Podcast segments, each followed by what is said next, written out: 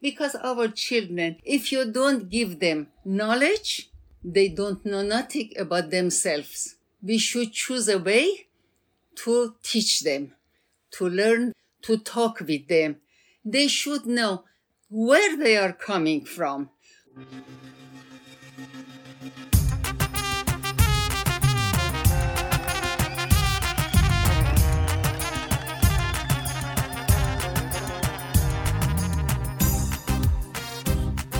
Ratil, Ashur, Adurina, Larsa, Benil, Ilbra, Nerse, Assyria, Akkad, Elio, Deklat, Shamiram, Kiana, Atalia, Nisha, Ramina, Ninos, Arbella, Enlil, Ata, Sargon, Ninue, Lilia, Nahrin, Inanna, Ishtar, Ramsin, Ede, Raman, and on and on and on. Welcome, everybody, to episode 187 of the Assyrian Podcast. I am your host, Odessa, and for this episode, I wanted to cover a topic that has been on my mind for some time the case for Assyrian names. Like with many things in life, we can't teach or think of something if we don't know, and this too goes for Assyrian names. I've heard more times than not that people want to name their kids Assyrian names but don't know what to name them or where to search, or don't want to name them an Assyrian name because they can be challenging to pronounce. May this episode offer some resources to you as well as share perspectives from those who've made it a part of their mission to create resources around Assyrian names. You'll get to hear from different people on initiatives that have been created to serve as resources for those interested in finding a name for their child, nephew, business, etc. You'll also get to hear how names given to Assyrians have evolved and continue to evolve with time. It goes without saying that this episode isn't to make you feel guilty if you don't have an Assyrian name, or to make you feel shameful if you didn't or don't name your child or children Assyrian names. This episode is simply a perspective to share on a topic I am passionate about, and that is the importance of Assyrian names. I grew up with a unique Assyrian name, and it has always initiated questions about its meaning and thus opened up the conversation about who Assyrians are. When my husband Asher and I had our daughter three years ago, it wasn't a question of if we were going to name her an Assyrian name, but rather, what would that name be? We chose Enuma Elish, which is the name of the Mesopotamian creation story. Which, by the way, did you know Assyrians had their own creation story prior to the book of Genesis? From a historical perspective, I think that's pretty cool. As we also enter a new chapter of a second child on the way, this topic has resurfaced for us on the many possibilities of names for our next baby.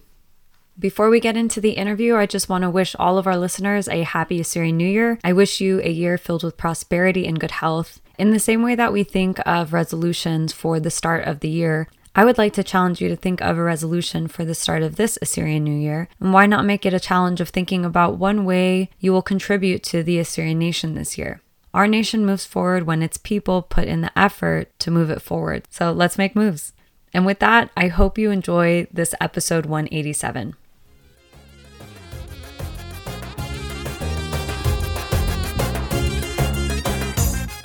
The first person you'll hear from is my father, Peter Kyriakos, who has a wealth of Assyrian knowledge and does some framing for us on the evolution of names with context to the Assyrians during the 19th and 20th century. We'll get to hear about how names were influenced and chosen. So, Dad, you grew up in a family where all 12 siblings had biblical names, including yourself. Was it common for Assyrians in Iraq during that time to have Christian names, let's say, over Assyrian names? to shed a clear light on this, we have to go back a little bit in the history of Assyrian nation and see what roles the names of people played and how they came about involving in our lives. So, historically speaking, from the times of Christ and how Christianity started, biblical names were very easy because you would hear them literally every Sunday in the church. So it was very easy for you to duplicate them. And they were where we're talking about biblical, they more pertain to the Old Testament. And then came Christ, and then with it came the apostles, and then the saints, So a lot of these over time got involved in naming of people. For example, saints like Saint George, Mar Georgis, Mat Mariam, Mar Sergis, Mar Bacchus, Mar Shalita, and they were Mar Rabban Hormuz, and they were giant in in the literature of the Church of the East. So, for example, if your uh, patron saint happened to be Marzaya, probably half of your village will be children will be called especially males will be called Marzaya. so it was very common practice. And this dragged on. Fast forward this happened all the way almost to 1552 that's where the church of the east split and part of it followed the roman catholic uh, faith. And that's where then all of a sudden the priests and the Jesuits or otherwise came to, to the Middle East and tried to obviously convert them into Catholicism. And with it, there were a lot of teachings and books that brought with them, and also names of their saints too. So all of a sudden, because it's a Roman uh, belief, then all of a sudden there was uh, uh, Santa Maria. There are so many saints in their church and just to emulate them, a lot of Assyrians started using their names in churches and also applying to their baptized children. So that's how it started the idea of bringing the foreign non Assyrian names into Assyrian uh, naming and then until about early in 19th century when discoveries of assyrians artifacts and, and stuff that was uh, found in uh, north iraq and in nineveh area by henry Layard and then assisted by uh, hormuz rassam then all of a sudden they they found all these ancient things that belonged to assyrians and immediately rushed them to england and they started to decipher them. And then all of a sudden some names we saw in there and these are the names that very you know uh, some of them are very difficult to pronounce but still nonetheless some people do like uh, Adad Nirari uh, or Adad Sin or uh, Tiglat Pileser, Ashurbanipal. They were long names, you know. But that started to to surface out, but it introduced the names to the Western world, but still to the Assyrians, we were totally isolated from that. And then in about 1828, when the first missionaries from French, French missionaries, came to Salamas in Iran, Salamas, and then uh, uh, especially, and then all of a sudden you would ask, What's your name? Damar Anna Jeanine, Anna, Anna even Jacques, Anna even Josephine, SGG French came about. And that's how a lot of names in Assyrian started to evolve from that. And not too long after that, about four or five years later, then American missionaries went to Urmia. And then all of a sudden, what's your name? My name is James, Charles, uh, Elizabeth. And then we try to to use their names you know that was kind of step forward. And still mind you there were still no books written assyrians you know? And then little by little then the first publication came actually the first assyrian publication came about when missionaries started to unify the dialect of all assyrians. They were so difficult to come up with a common language that they could use so they can write a bible in that language or in that uh, dialect. Uh, so, uh, for example, جلواية بتعبر هي لخا تيارايا from تياري بتعبر شلخا شلبيشة تلبيتا أخرا جلواية بتعبر هي لخا أورمجتا بتعبر تلخا So it was really kind of like almost three distinct languages, not only dialect. So it was very tough for these missionaries to kind of work around and find the common denominator that can bring something together that they can use as a concrete, solid language representing Assyrians and using that as a Bible source to write their literature. So they did that and they did that successfully. That's why in Iran, most Assyrians, regardless of where your origin is, whether you're from the mountains, Hakkari Mountains, or plain of Urmi, or, or uh, you know, southern parts of uh, Iran, still their language uh, dialect is about the same. Everybody understands everybody else. But with it came the names of, of, of a Western world. So fast forward again all the way, all of a sudden, like we started having publications in Assyrian. And because we had access to printing letters, and so all of a sudden, some writers were good authors mentioning some names, Assyrian names. So this is all kind of like mixed up as we start mixing up with other cultures. So until 1958, when in Iraq itself now, I'm going to be focusing because that's where I'm from. Until 1958, the royal family, royalty was, was Kingdom of Iraq, obviously under auspices of, uh, British uh, Empire. So Assyrians were left alone. They cared less because British people always kind of kept an eye on Assyrians. So they said, "Don't worry about them. They are they're under our control." And then a revolution took place, and then all of a sudden monarchy left, and then you have Republic of Iraq comes about, and then that with it because British people had left Iraq, their mandate had terminated at, in 1955 so all of a sudden, there were issues with security of the country. See, I'm going little by little, then I'm going to lead you to something really important. So all of a sudden, you had Shiites in the southern part of Iraq, loyalty to Iran. You had Sunnis in the in the middle, and then you had in, in north you had Kurdish primarily, and then also Turks, and then Assyrians and Yazidis. Okay, so these were the minorities in Iraq. By the way, prior to that, for a long time, there was no Iraq.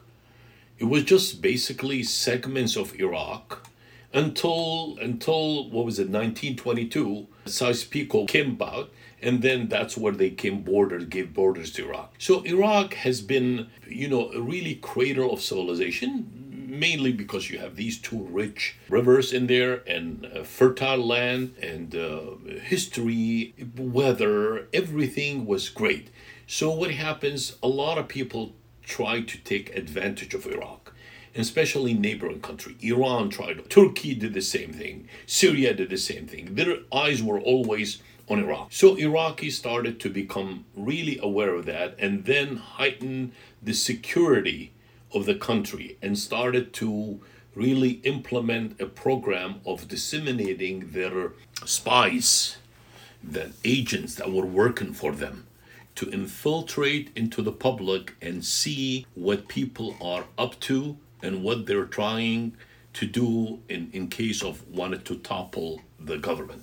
So even relatives, I remember some relatives, I mean really my cousins, they were assigned to come and be at our house at night because our house at, at uh, in Iraq at night would gather at least 40 50 of our relatives and spend 3 4 hours together. They always just wanted to know what what are these people talking about and, you know, old people at that time, they were all, you know, I'm talking about 70, 80, 90 years old. What would they talk? What politics? You know, we, we were not into politics. But still, to the government, it was really important to know that they're not doing anything that is illegal. So now, fast forward that to my family in particular uh, 12 uh, children, eight boys, four girls, starting with my father named David biblical name, King David or, or uh, Prophet David. Why? Because, again, we go to church every Sunday and that's what we hear about. Almost half of the liturgy of the, of the Church of the East belongs to book of Psalms, you know, written by David. And then when his first child came about, he named him Avishalom, or, which is Absalom, which was King David's eldest son. And then Isaiah, prophet Isaiah, and then Kuriakos is a, was his father's name, Kuriakos. And then Canaan was his grandfather, which in Assyrians we call it family name, really. Or family name should be Canaan, not Kuriakos. But anyways, you couldn't pressure the the passport agency to to do that. In there, it's like, what's your father's name? What's your grandfather? The grandfather's name is automatically family name. You could not go beyond that. And then came down to me Patros Peter, uh, the apostle, and then Paul, and then, you know, Emmanuel. And when it came to Edward, my youngest brother, he was the only one that had taken a, a Western name. And because at that time we were very heavily involved with the uh, English people, and King Edward during my father's time was a very important figure. So people liked him because he only stayed in power for just a little brief time and he left his throne. You know, so everybody liked him. So Edward was the given name. And then my sisters, starting with again biblical name Leah, Leah, uh, which was first wife of Jacob, and then uh, Rachel and then Patty, third sister, is uh, is my grandmother, my father's mother's side. And then you have the youngest sister, which is Sarah, which is Sarah, uh, wife of Abraham. That's where almost, almost like cutoff time was almost, I want to say, 1960. All of a sudden, after 1960, we start having an explosion of other names coming into the Assyrian community and primarily either they were American names because then all of a sudden movies were coming to Iraq and played out. And then television came about. And so we were introduced to the western world. And naturally when you're inferior you always like to look at the superior. Wanted to to do what americans and english people are doing. So that's how we start naming our children western names and started with my eldest brother Avishalom, Absalom. He's, he had two boys, two girls, Charles, James, Juliana, and Indiana, all non-Assyrian names. And then next one was Ronnie and Pamela, and on and on and on. When it came to my part, just before I got into it and having children, my younger brother Paul had ma- married before me, and he had a first child, and we were living together at that time so he and his wife asked me like if I could select the name. So that's where at that time book of my father-in-law, uh, Clarence Bitshamoon, also known as Raman Bitshamoon, was already in circulation and it was you could find it everywhere. And that's what I went in there and I picked his name and his name I picked at the time was Dimel. Dimel. Dimel yani Dimit Alaha, the blood of God. When it came to my time, since I was a deacon, ordained deacon in Church of the East as of today, 46 years, and had witnessed close to about 3,000 children baptized from Chicago to here in California. I saw what kind of names were picked by parents to their children.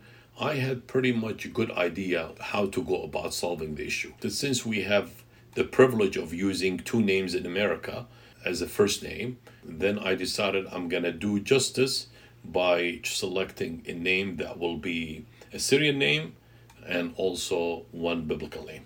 So that's why. For a first name and a middle name. First, first and middle, yeah. And that's why I kind of felt like this is fair. So that's where the, the names uh, came about. In 1960, when you said that there started to be an influx of other names that Assyrians were being named in Iraq at that time, was there also an influx of any Assyrian names? Because the way I've understood it is that any sort of nationalism or sense of nationalism in Iraq, at least during that time, was something that was subdued. And so I'd imagine that that also played into effect with regards to names. You know, um, Iraqi people in general, they're very smart people. I'm talking about all Iraqis. Overall, because the level of education that was given in Iraq was, I mean, the most prestigious colleges and universities in Middle East were in in in Iraq. You know, uh, there was one that was superior, and that was in Egypt, but that was more of a religious. If you want to become head of a of your faith, then you go specially like seminary that you will study and then graduate from. So it was given. They knew very well at the time, especially as I said, majority of people were literate. They they studied the history. They knew the, the history, even though they might have not had an opportunity to live uh, around Christians or going to school with Christians, but they knew when you said Christians, automatically it, it's equal to Assyrians. You see, and Assyrians the, were the, the, the forefathers of that country. So they automatically, it was given that we are actually foreigners. You know, these are the, the original people of this country, the, the owners of this country. So they knew that very well. So they expected us. We were two in two ways different than the rest of the country, being Assyrians, obviously as nationality, as a nation, and then also as Christians too. So these played major role. But only thing, Assyrian names were obviously strictly used for Assyrians. But when it came to biblical names, very easily we we use biblical names, but also there were Jews in Iraq. At one time, the, in 1935, books are showing that uh, half of Baghdad population, 50% of Baghdad's population, 1935 were Jews but then they started migrating to Israel in 1948 to 1951. So uh, sometimes that would give them a pause. Is this religious name is are they Jews or are they Christians? So what happened? This idea came about that in your ID, regardless of what ID it is, it's official ID or your passport or your school ID, your religion is mentioned in there. They want you to identify what's your religion. Because treating wise they treated people a little bit differently. With us they always kind of like thought okay these are like the owners of this land you know? I mean and these are christians also and there are christian superpowers out there. So we better think twice before start to bug these people and bother them because they have allies that they very easily can come and, and to the rescue and help them but then, still deep in their heart, they knew you're you're not Arab, you're not Muslim. So discrimination is was hidden in their hearts and it was discussed discussed amongst themselves. And this was one of the incidences that happened that's that had to do with my brother Kirk Kuryakos. He went to the most prestigious school in, in Baghdad, Hikma University. It was owned and run by Jesuit schools, you know, and he graduated as a, a civil engineer. And he, he graduated at a time when Iraq was, by golly, going crazy through construction, constructing roads, bridges, high rise buildings. They were in dire need for as many civil engineers as they could produce, but they still were short. So they were basically kind of like forced to borrow about 3,000 engineers from Egypt and Pakistan to come and help. And yet, my brother had graduated and he thought the moment he would go and apply for a job, they will just kind of like snap him from the air and, and because they were needing and this is one of their own and imagine yourself graduating from Harvard University and you put application any companies like anybody would, would would snatch you and run away with you. But he waited two years for somebody to call him. You know nobody even bothered to call him. And then you read about in the newspapers you listen in the radio and television that yeah today 200 engineers arrived from egypt. So then all of a sudden it's like oh, not even one company called him so my father had to make a very important decision, and that's where he gathered us and he said, You know, it seems like we are going to be wasting our lives in this country. As much as we love this country, and this is our own country, and we've been loyal to our country, but unfortunately, the authorities are not able to digest this very well. And I still have four more children in the schools in the pipeline and if they end up having the same faith as their brother, uh, chances are then education will be of no benefit at all to them.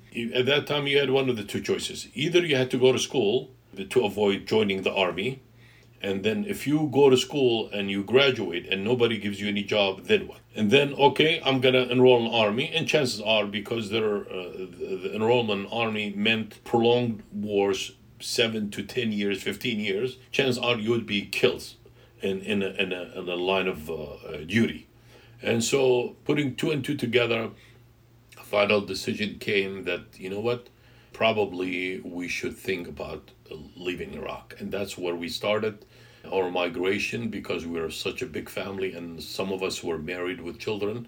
So we had to do it very quietly, every two, three siblings and their spouses together, a little by little, and then we ended up coming to United States between uh, end of 1972 and 273. Personally, I came in 1973.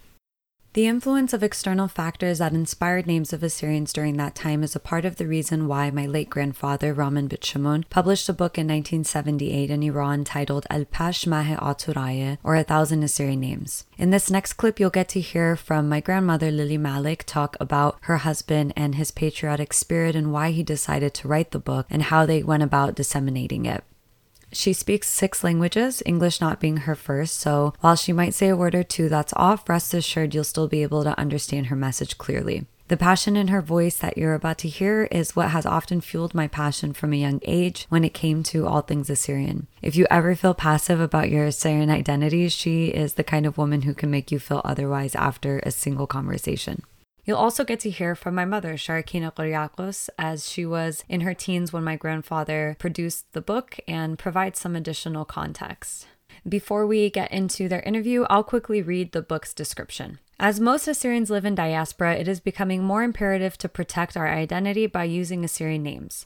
This book was created and made available to fulfill that need that most Assyrian parents are facing today. These names can be used for people, businesses, or any other purpose that requires an Assyrian identity. The original edition of 2,000 copies of this book was sold out, and we are now making the second edition available to you. We believe that every Assyrian family should have a copy of this book. My sincere thanks to all who demanded the reprint of the book, and congratulations to the newly born Assyrian children that will keep the torch of our nation and our name alive. This book is in the Assyrian language. My name is Lily Malik, which I married with this writer, Raman Bitshamoon. And he was very national person. They came from Urmia and he was thinking all the time in our nation because he was telling me that I don't like forget my name, my history, my language is very important, which Jesus talked with this language. I proud with this language. I am an Assyrian. I should have my name. Now my nation, after fell down, and after that we became Christian. We had very, very important, very nice name. After Christianity, before Christianity. Before Christianity, we have all our great kings of Assyria. We didn't have any book about our name. After I married with my husband, everything he was trying to do to take alive our nation. When my first child born, he put name Sharokina, which is the princess of the justice in Assyrian meaning. And my second born, it was Atur, which Atur, it is depend to our land, to our nation, to our place in Assyria, Nineveh. And after that, my husband decided to write a book, just very pure Assyrian name, because he doesn't like our nation lost with the history, with the language, with the name. He was talking always, we have three precious things that we can always approve ourselves to other people in the world. And that's why he was very seriously started to work. And many years takes time under he finish. And I remember all the time he was spending in his office at home and late night he was, you know, writing and searching about our past, about national name. And that's why after a few years, it's become finished and he gives this uh, book to the printer and they print this book for the first time. I remember very well after this book become in our nation, my husband, he had very interest to give this book to our society, Assyrian society first of all, and then gives to the every parents in the church when they were coming in the church and they gives without any money because he it was not about the name. Just he wanted to give service to his nation. And that's why when this book come out, all the Assyrian family, they took one of these and he sent to our all society, Assyrian society, all over. They show very interesting to buy this book. And after that, I remember that every Assyrian child, when they born from mother, they put the first name they put on these children. It was all pure Assyrian name. And our people, they were very, very happy because when this book finished, this book went for the second time again because our nation was very happy they find the real name for the children and that's why after that everybody like opened their eyes. I said what we are going to put the uh, the other names in our children which we have very very beautiful name in our history you know? And it is the assyrian name. Why we are not put this name in our children? And that's why after that, all the Assyrian home, they have very, very nice, pure Assyrian name from this book. Maybe another writers after this book, they do this kind of the work, good for them. Everybody's work for them nation, I said good for them. I like this kind of the people. They worried all the time about the Assyrian nation and they want to do some kind of the nice work for them and keep them going. Name, language, and history. They keep us to be alive. Thank you for sharing all of that. When the book was created, this was sort of the first resource that a lot of Assyrians had with exposure to Assyrian names because prior to that, the ways that they got their names were either from churches, depending on the churches that they were a part of, whether those were Western churches or Eastern churches. But that was sort of the main. All over the. That was that was the main way that people would name their children, and then this book was created and this was one of the first opportunities that people were exposed to more names that they can think about that were strictly Assyrian. What was his process in collecting the names? Like what resources did he draw from? I know he went through a lot of books and a dictionary, the Martu Ma'udu dictionary. He tried to choose nouns as names. He tried to avoid using like king's names because we already had books around that.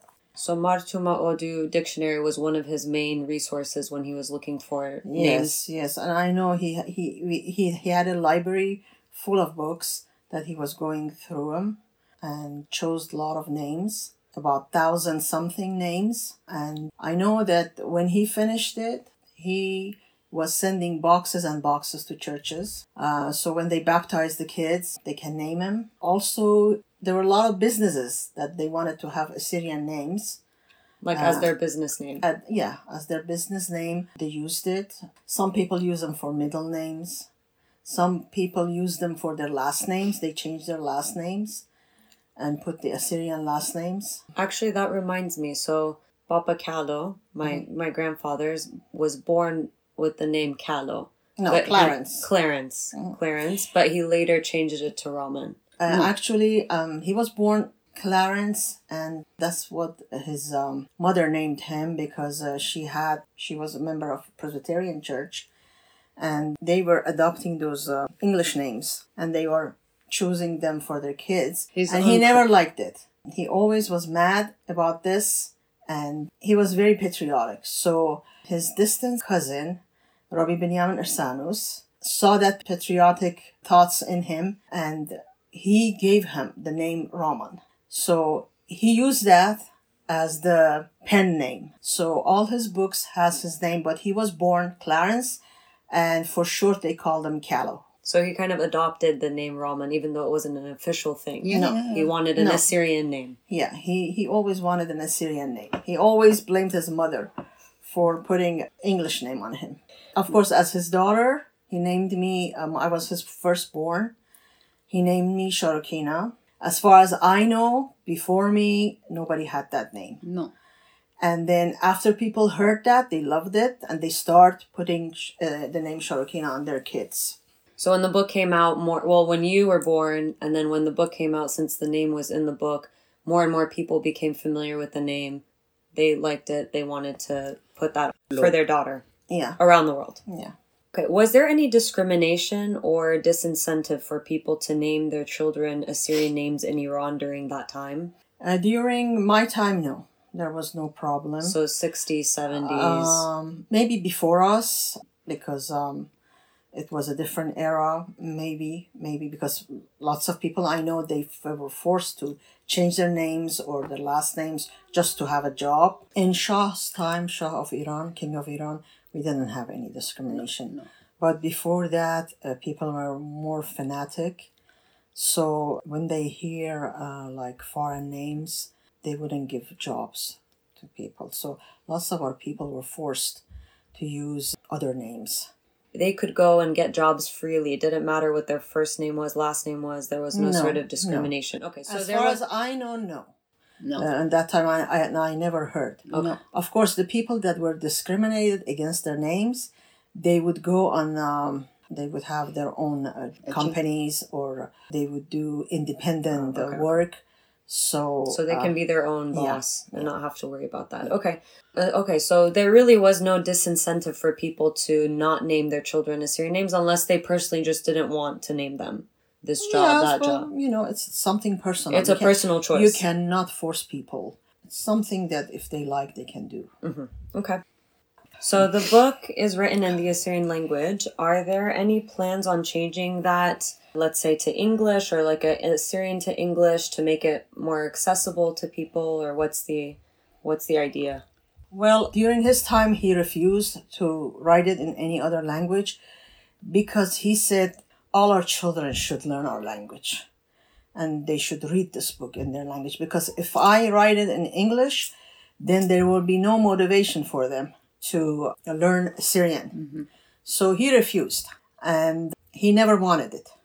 And also, he said it's very hard to put it in English because the spellings are different mm-hmm. and every person's going to spell it differently. Of course, there's books that was uh, rewritten, taken from him or other places. They put it in English, which is fine, but he personally refused.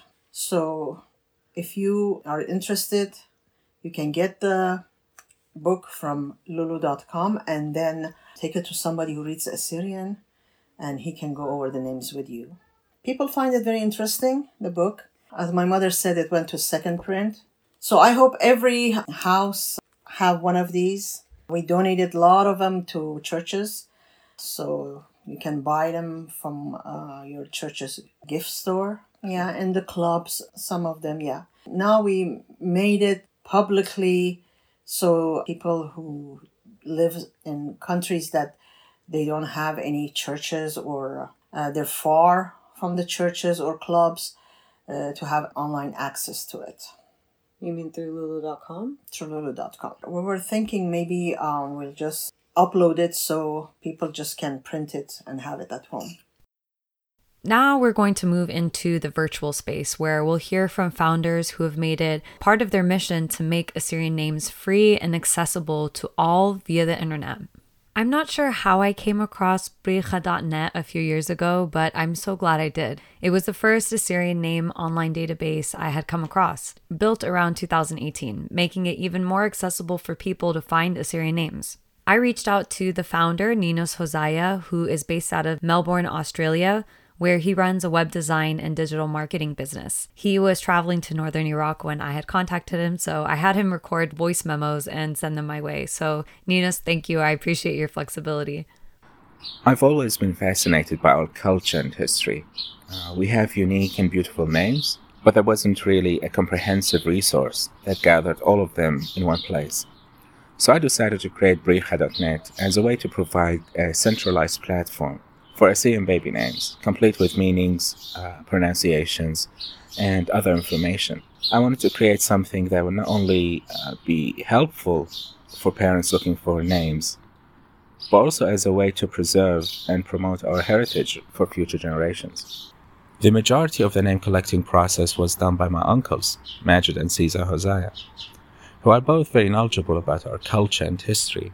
They had been compiling a list of Assyrian names and their meanings for years, and, and had amassed a large collection of names that were not easily accessible in one place.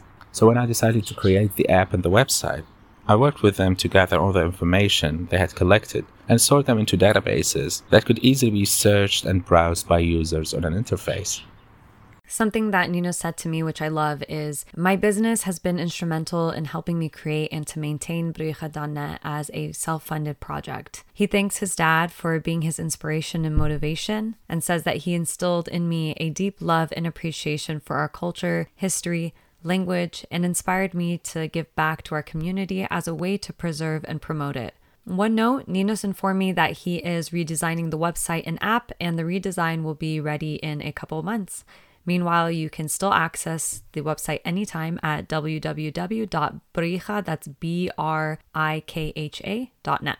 Now we'll get to hear about another online resource for Assyrian names. In 2020, Betkanu, the organization my daughter can't get enough of, whose mission is to build a foundation to advance the endangered Surit or Surait dialects of the Syriac language, created another fantastic online database around Assyrian names, names.betkanu.com. I had a chance to speak with Marganita Samuel, who is a part of the Betkanu board and is based in Chicago, Illinois.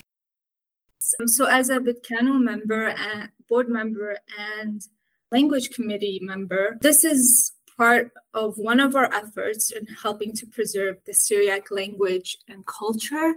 And it's one of our projects that was inspired by a book titled No Achimhe, uh, inserted, which translates to The Spring of Names, co-authored by Reverend Emmanuel Yohanna and Romel Shimshon Samuel. It was published in Iraq. It's a book that was created with a collection of beautiful, unique Assyrian names for both boys and girls and categorized alphabetically and separated by gender with transliteration uh, and their meaning. So we were inspired, and it is one of the resources that we used for our database when we created it by this work. Wonderful. And Marganita, do you know when that book was published? We used the third edition, which was published in 2010, but we do have an older edition that we have in our uh, library at home that's been passed to relatives and friends that always ask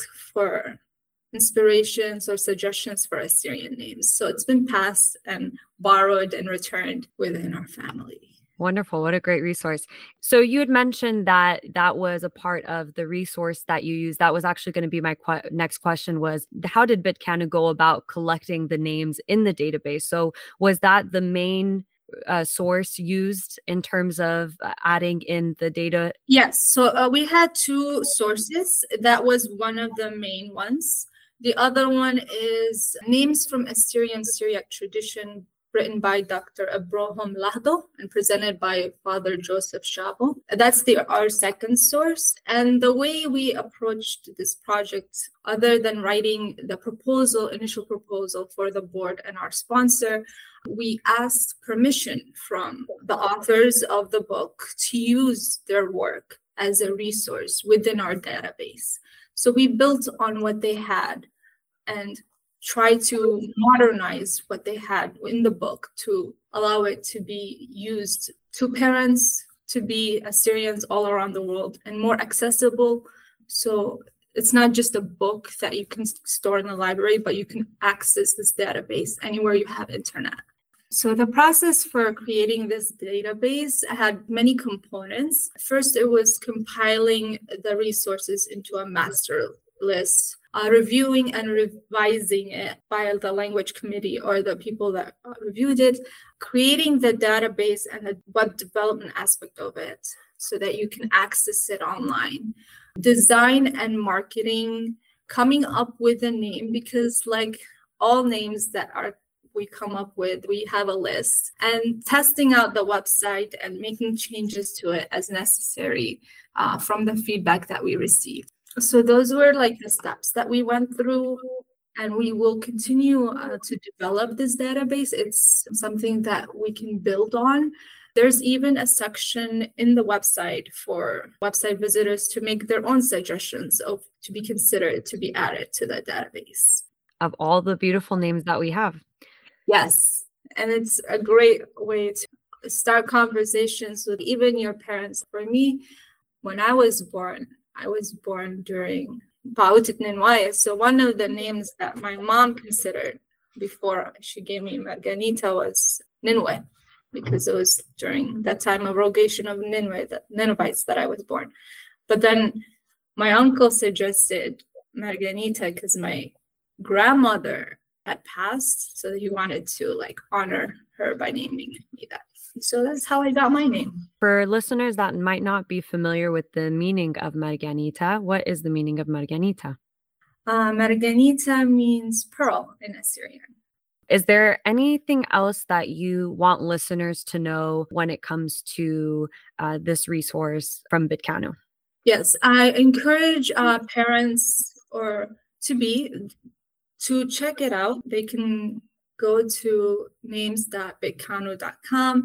It is very easily used. It's alphabetized. It has the names both in the Eastern Syriac font and the Western Syriac font. So both the Surate and the Surite uh, font is used on there. We try to encompass names from both dialects.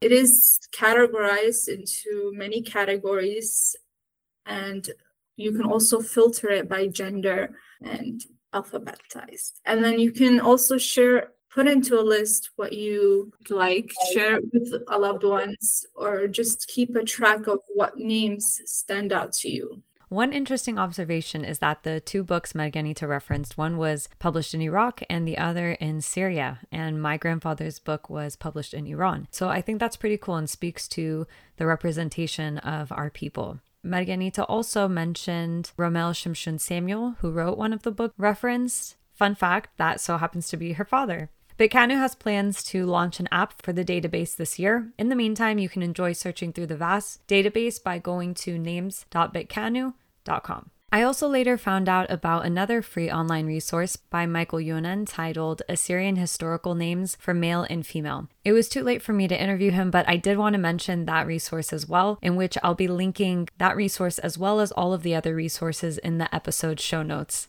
I want to close with the splicing of all the interviewees answering the question of why are Assyrian names important and why should there be an effort to preserve them by giving children Assyrian names um, I think by it giving gives children us a identity, identity, and also in future their uh, great grandchildren can look back and know where they came from, where uh, the origin of their roots are.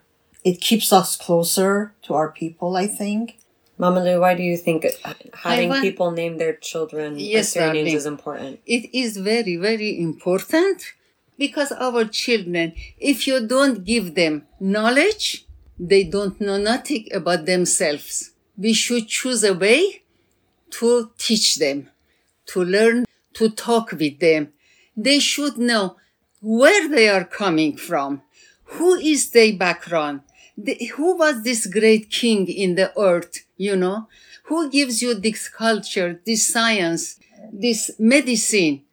It should be from the first day through the Assyrian knowledge.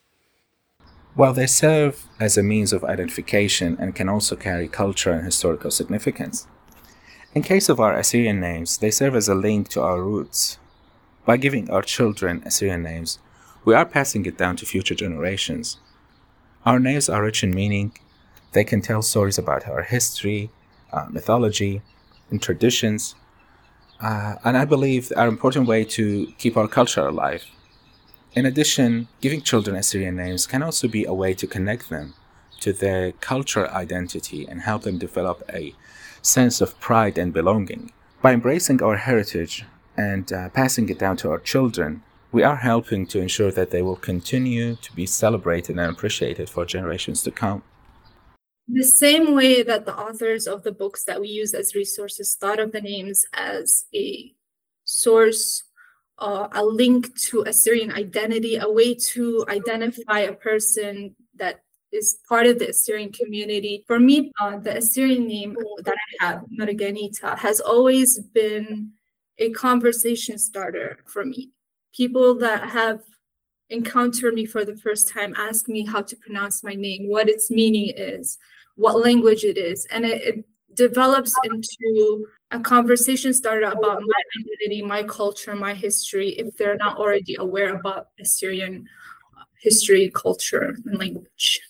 We don't have country. We don't have a power. We are dispersed all over. I think last thing that i read assyrians are in 43 countries. And most importantly the roots of our nation are almost dwindling to only little in in the Middle East. When I was in Iran in 2015, I asked the Honorable Yonatan Bet-Kulia, our Assyrian parliament representative, how many uh, Assyrians are left in Iran. He says, between you and I, we're lucky if we have 5,000 left. And since then, and this was about eight years ago, I'm sure a lot of have left. And Armenians even more. In Iraq, the same way, especially after ISIS, that expedites the exit of a lot of Assyrians. So something in the name. Name is really is sense of identity. Right now, Armenians they went through this crisis before us and they decided well we're gonna modify our names. No matter what your name is Ian put toward it anybody that can hear or read this Ian they know automatically you have some connection to Armenia. Right IAN as the suffix. Yeah suffix. Jews also have certain names that are unique to them again for man Berg so, you could tell a lot of names are Jews, Jews names, even though some of them were disguised under different identity so they could find jobs. Uh, so, anyways, there was a very nice uh, movement initiated by AUA, Assyrian Universal Alliance, at the, at the time. Let's put Bet before the last name of the family. Bet is short for beta, which is home or house of, you know. So it would be uh, Peter Bet Koryakos. So that automatically, we would be the only nation that would use this one. So initially, it, it a lot of people were excited about it, and then as always, somebody will come in with a with a big knife and chop that idea.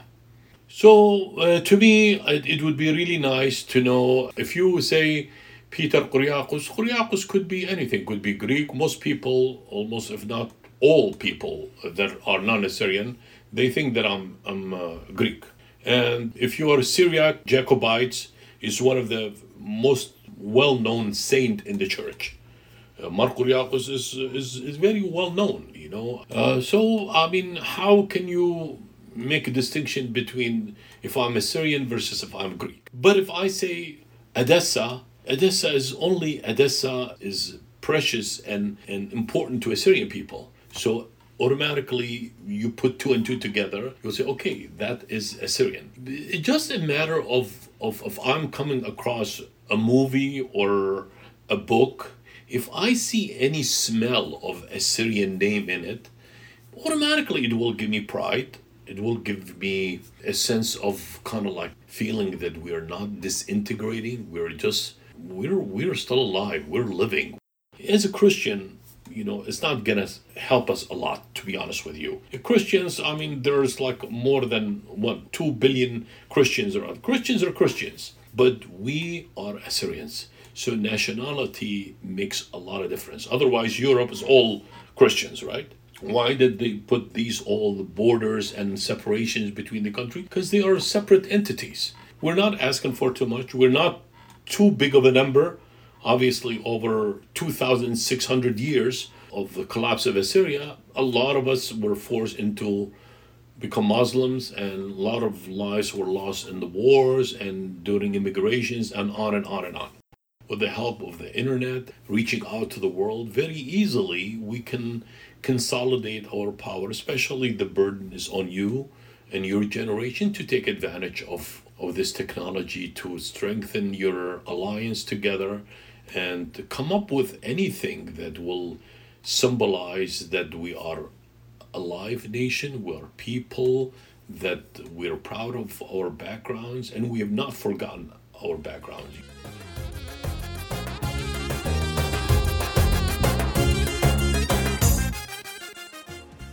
Thank you so much for tuning in. I hope that that was insightful. I hope that this episode can offer resources to you or somebody that you know who is interested or maybe interested in naming uh, their children or business or nephew or niece, whatever it is, an Assyrian name. If you like what we're doing, please share it out to those that are in your network. Subscribe to the podcast wherever you listen to it, and we'll see you next week.